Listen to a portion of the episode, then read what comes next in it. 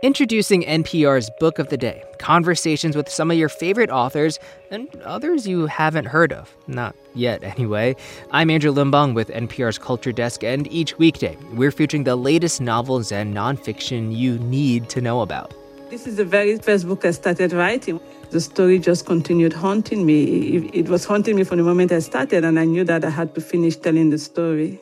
If you grow out of American soil, you can't help but have biases. And quite honestly, you can't help to um, have some issues of, of race. Books can help us make sense of the world, whether it's our own, someone else's, or one that only exists on the page. Is there something changing about the way we relate to each other, even within a family? Would the very nature of human love change?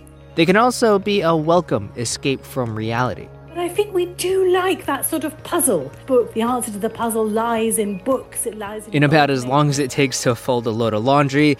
Learn something new you can share with a friend or add something to your to be read pile.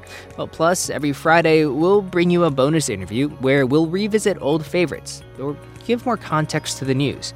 Follow NPR's Book of the Day and let us keep you up to date on all things books. Find us wherever you get your podcasts.